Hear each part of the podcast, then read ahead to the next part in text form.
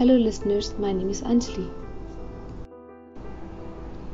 In this podcast, I will be sharing my views on a novel called Silent Patient without giving you any spoilers.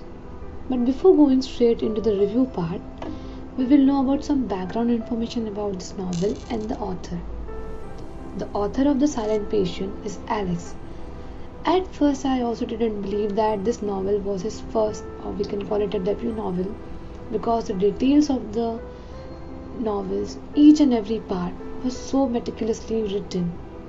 Here are some extra information about the author which I want to give is that he was born and raised in Cyprus.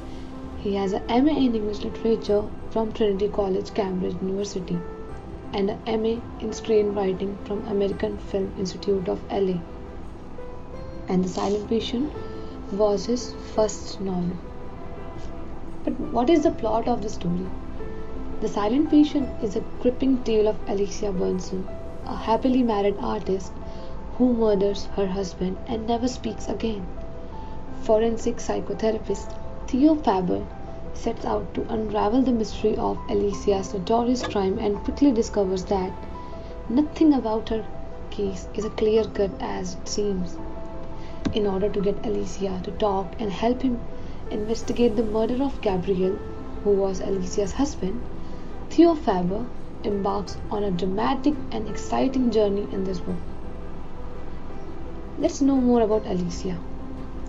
Alicia is an artist who loves to make paintings. She had a very great relation with her husband, but things didn't go the way we want them to be. One day, Alicia observed a man standing outside her house. At first, she didn't give much attention to him. After some days, she again saw the same man standing outside her house. She got a bit scared. She even told about this event to Gabriel, but he did not believe her and told her that she is imagining things. This is the only one of the incidents which Alicia was ex- experiencing. There were many more such incidents which made her lifeless from the inside. After the mother of her husband, she stops speaking entirely and is placed in the Grove, a secure psychiatric unit where Theo applies for a job six years later especially to meet and treat the still silent patient.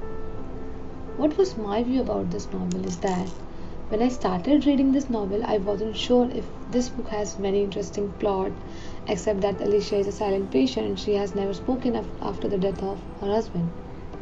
I would say this book was slow burn as initially it was quite difficult to read it in one go because there were so many information, background stories of the character and Alicia's past, etc. As I was arriving towards the end of the story, I thought I will be able to get the plot of the story before it ends, but Alex did a tremendous job in engaging the reader during the last part of the book without revealing the plot. I would rate this book 4 out of 5 because I am a bit disappointed by the ending of the story because I wanted more of it, how things end for the Theo.